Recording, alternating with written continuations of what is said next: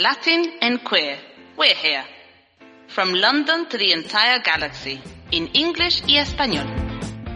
Bienvenidos a Plaza Carnaval. Step back in time. All you can do is step back. So, welcome everyone to this very special episode of Plaza Carnaval.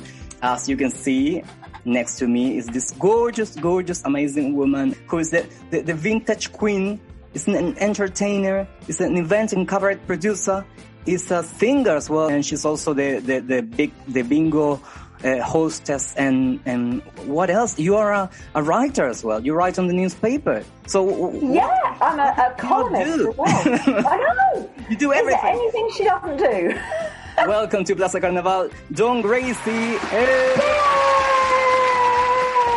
Thank you. thank, thank you, you, for make a little space for us, and, and I'm really excited. Honestly, it's been well. I have to, you know, let's be honest. I have to make a disclaimer. We we you've been the light in the middle of this this tunnel, and you you have, as as I said, you know, in one of the bingo sessions that we're gonna be talking about later on, and you you brought us so much uh, happiness and, and, and great moments in, in, moments where we watched all the Netflix series, we've done all the the, the indoor yeah. activities, and then we you were so bored. You came to me. Yes, that's fine.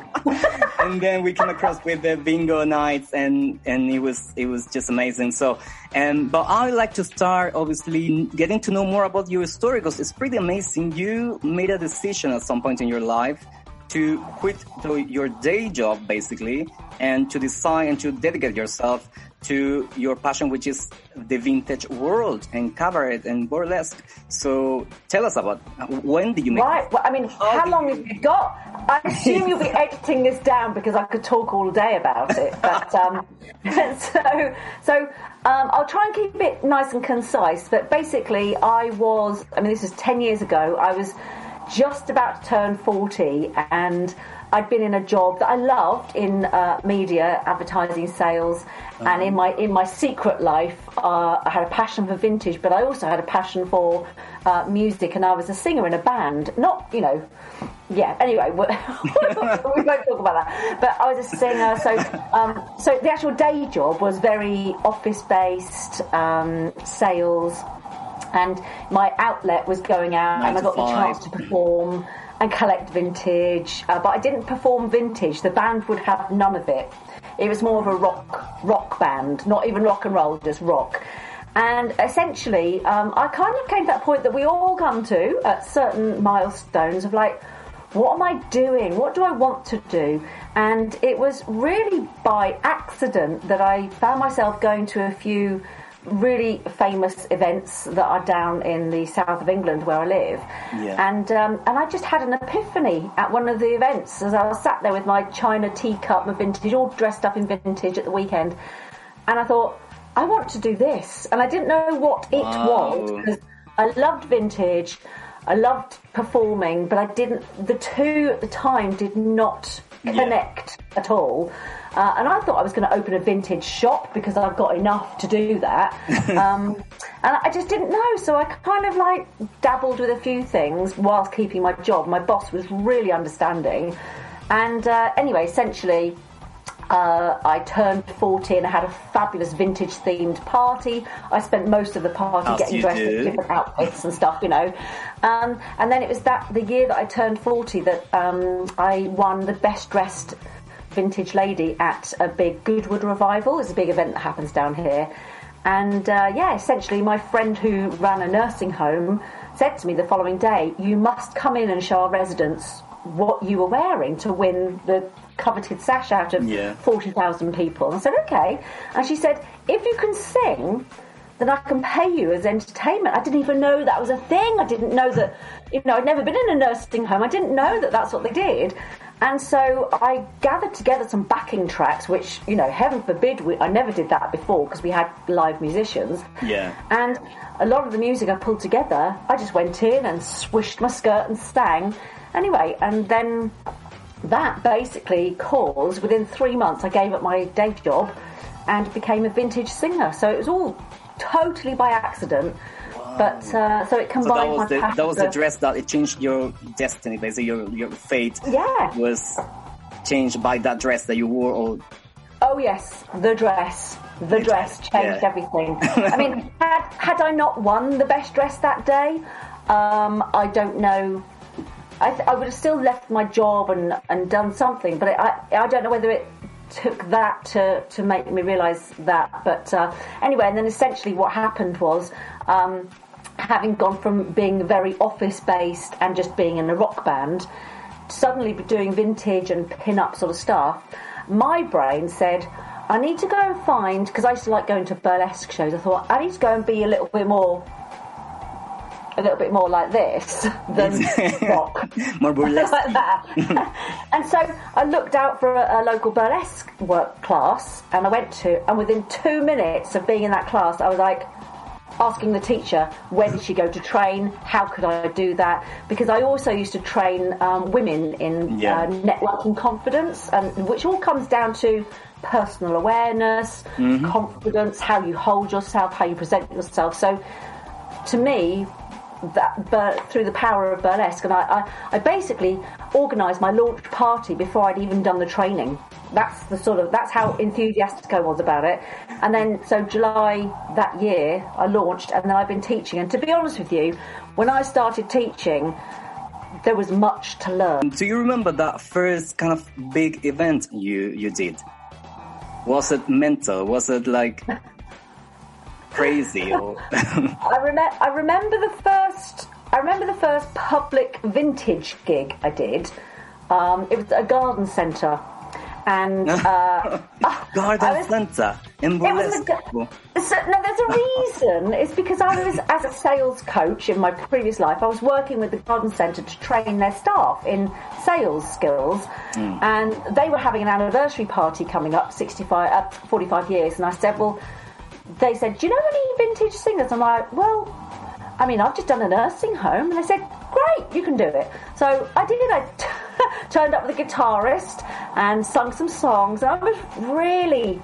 Now I now I look at the pictures. I'm like, oh my, what was I thinking? But you Oh, know, yeah. it, it was a learning. But my first cabaret show, my first cabaret show was terrifying because, you know, when you're producing events, real life events, there's everything to worry about, starting with ticket sales right through to health and safety of performers tripping over pants and Exactly, uh, yeah. Uh, oh, there's so many things, All the things can can go wrong in like one second, and and they and they do sometimes, yeah, but the show must go on. We know so. exactly. And- well, until it can't, but yeah. What do you think the kind of this nostalgia like is important part of our lives and why do you think this kind of looking back is, is such a relevant uh, piece of the our our stories as well these days especially these days that we are locked in and we kind of tend to look back more than the normal i suppose Well, it, it's really interesting because I was trying to think. I I was trying to think where my love of vintage and nostalgia, and I'm going to combine the whole burlesque thing in with that because it's. I mean, is in parallel in a way it, it is. It's. It is very intertwined for me, but um, I have no idea why I'm like this, but I literally, I was, I grew up with people, family saying you were born in the wrong era. You know, while people were on the disco dance floor thing, dancing to whatever, I was up there doing, you know, rock around the clock. I don't know why. I don't, I don't know why. I didn't even grow up with lots of vintage music. I didn't. We we lived in a foreign country. We didn't really have telly. We didn't really listen to, to music. It was just Yeah. radio. So I don't know where it's come from for me. But I was trying to think about where the revival Yeah. of nostalgia came from. movement because there's a whole movement around the world isn't it it, it really is, and I think, um, I mean, Dita Von Teese is responsible for really well. Disclaimer: She's partially responsible for the upsurge and the the sort of bringing it back to the commercial thing because people sort of see her as the thing. And then I was trying to think, where did um, sort of the popular music type thing? Where did when did we suddenly go into this nostalgia? And do you know what? I was thinking about this. As far as I'm aware, uh, Amy Winehouse was someone I remember in the oh my god was it the noughties or the night it was probably the noughties the or the tensies I can't remember but she was someone that really stood out as she had this like peculiar beehive tattoos which were Yeah. very um, Sailor Jerry quite Yeah. bit, sort of you know not retro looking and that was unusual to see But it wasn't. Do you remember that? Now you mentioned that it wasn't just her. It was Duffy as well. It was Duffy. Adele. So it was Yeah, like a whole, Adele. like But, but I think Amy Winehouse kind of brought back, and she kind Yeah. of brought back this, Yeah. this this sound that sounded like it could have been from the '60s, and it was.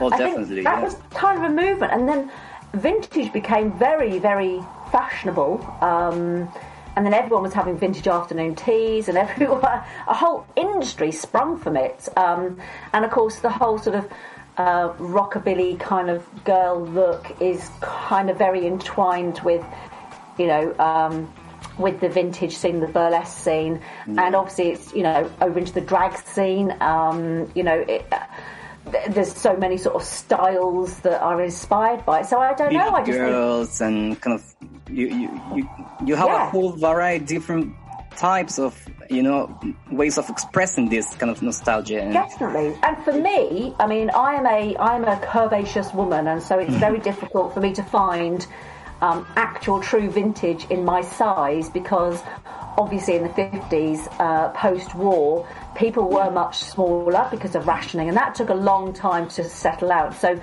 I used to shop in like on American sites because they had a much broader size. Well, and now you mentioned the burlesque and the history of it, and you know how also it's been changing in terms of feminism. Because uh, you, you you said it yourself, like it's it's a it's a journey to explore yourself, to find your own emotions, and, and how do you feel with your body and expressing your your your feelings and and being sexy and, and being you know well etc. Uh, but before I had the have the, the impression that it was. Uh, for the lads. So you will you will dress up for the lads. You will be sexy for the men, and that kind of is being changing, or has Wow. it changed lately, or Wow! I can't believe you just said that. I'm shocked. I mean, it's uh, it. So I'll take that in a few pieces here. Okay, so um, so is it for the lads? Absolutely not. I mean, eighty percent of burlesque and cabaret audiences are actually women. And uh, women who bring their other halves, um, the LGBTQA community, you know, it, it's it's a it's a whole rainbow of people, but it is definitely not for the lads. I have done shows where I've been booked for as entertainment for a venue, and they've invited their audience. Uh, uh, yeah, that that's has its place, but as a performer, you're not doing it for the lads. You're doing it for yourself, and you're doing it to the people you connect with. And there have been circumstances where you just have to focus. It's a job. It's a job. It's a job. But um, certainly, how um, ballet. Now, when you mention feminism, I mean, you know, feminism is all about, um, and it's a very cheesy thing to say, but empowerment and stuff like that. And one of the questions that is so often asked by audience members to performers, when I've, you know, witnessed it myself, is, "What does your husband or your partner think about you doing this?" and it's like just just stop and think about that. I mean, Yeah. I never question what my husband does. Well, I do actually. No, you know, never question. um, ne- never question. It, it's um, it, it always leaves me a little bit speechless that because it's a choice and it is the most empowering, terrifying, um, emotionally charged, it's thrilling when you are doing it and you feel fantastic. But that that that applies to any kind of performance art. You know, if you believe what you're doing, and the, Yeah. the beauty with um, cabaret acts and burlesque acts is um, they'll create it for themselves. And when I first started teaching burlesque, when I really wasn't really qualified to do it, even though I had a little certificate, it was all about one, two, three, four, side, side, side, ooh, and that.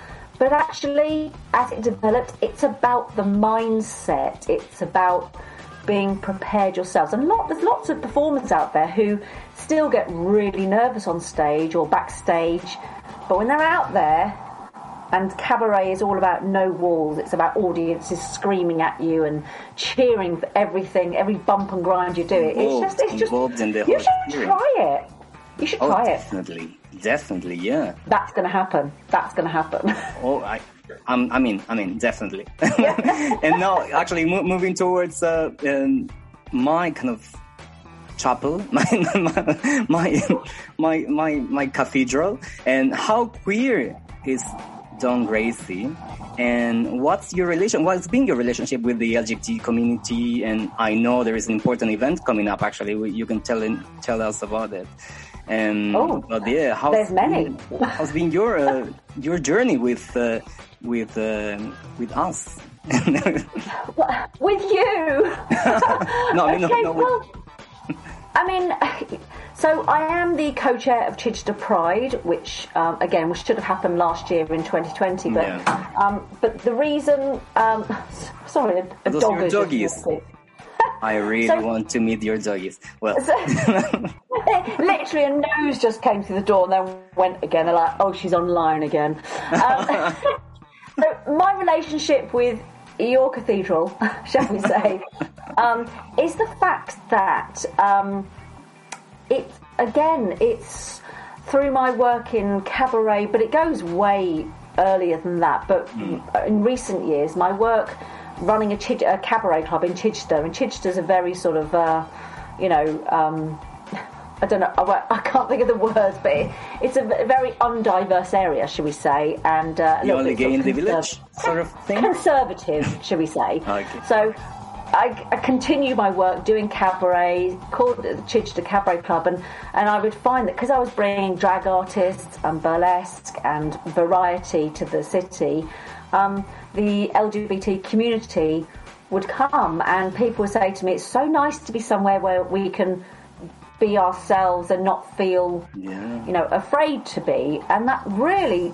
struck me. Um, but you know in in even life before this as a child there was always someone if I was ever in trouble at school it was because I was defending someone or um, I was never afraid to be the unpopular one for saying what needed to be said and I've always had you know I went to a boarding school and Yeah. uh, a mixed boarding school and there was a lot of inequality and injustice and I was the one like I disagree so I don't know my nature has always been to um, be uh, an ally with Yeah. people who I it, it just bothers me that, that this is still even a thing. So I've always gravitated towards uh, the community, and I've had countless people. I'm the first person they've come out to, and one of my good friends, Melissa, is going through the journey of the transitioning.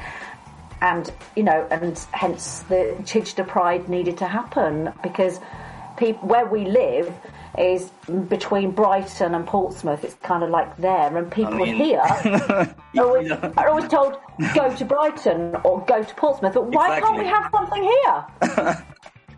You can't skip it there. Like you can't just No. come on. Like you need to have something. Yeah. I'm so glad to So hear really, that. so uh, really, Nick, I'm a, I'm, I, I am, a, I suppose, a true definition of of an ally, a Jill. Do you know what I mean? Someone who just just wants everyone to get along and uh, and and will defend my friends basically, and that's that's that's all there is to it. I really. love that through your art you create a safe space, as you, you said, Yeah. like these these guys who come to see your show or whatever you were doing there, and they were feeling safer in a way that they would feel Yeah. somewhere else. So that's that's all you need, basically. And you know, it's really interesting, Nick, though, because the, the cabaret world and the vintage world are very different. There is crossover when it comes to the sort of the love of the aesthetic and the burlesque and stuff, but uh, the vintage world is quite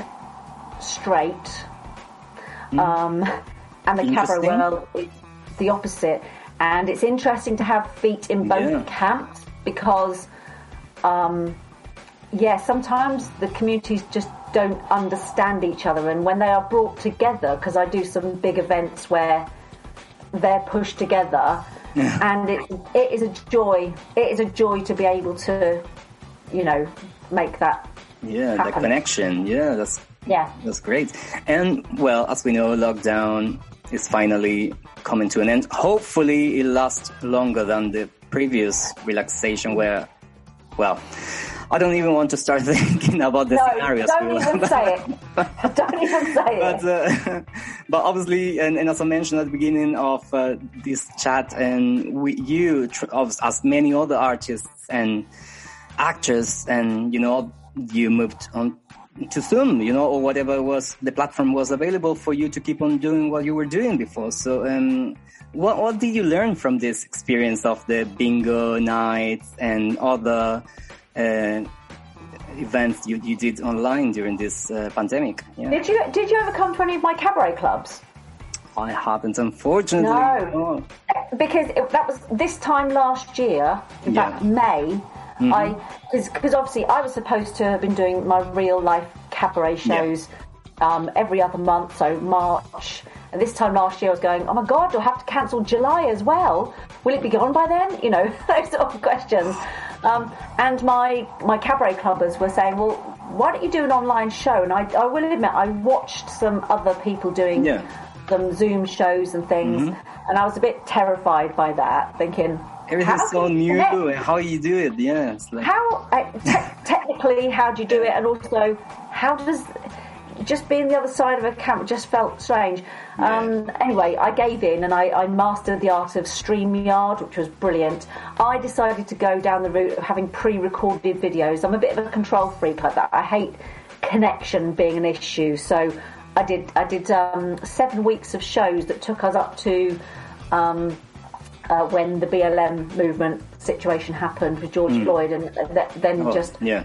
The heart fell out of everything, and Yeah. that needed attention, and that needed the spotlight, and so I just stepped out of the you know the light and let the world give this what it was worth. So um, yeah, but I learnt.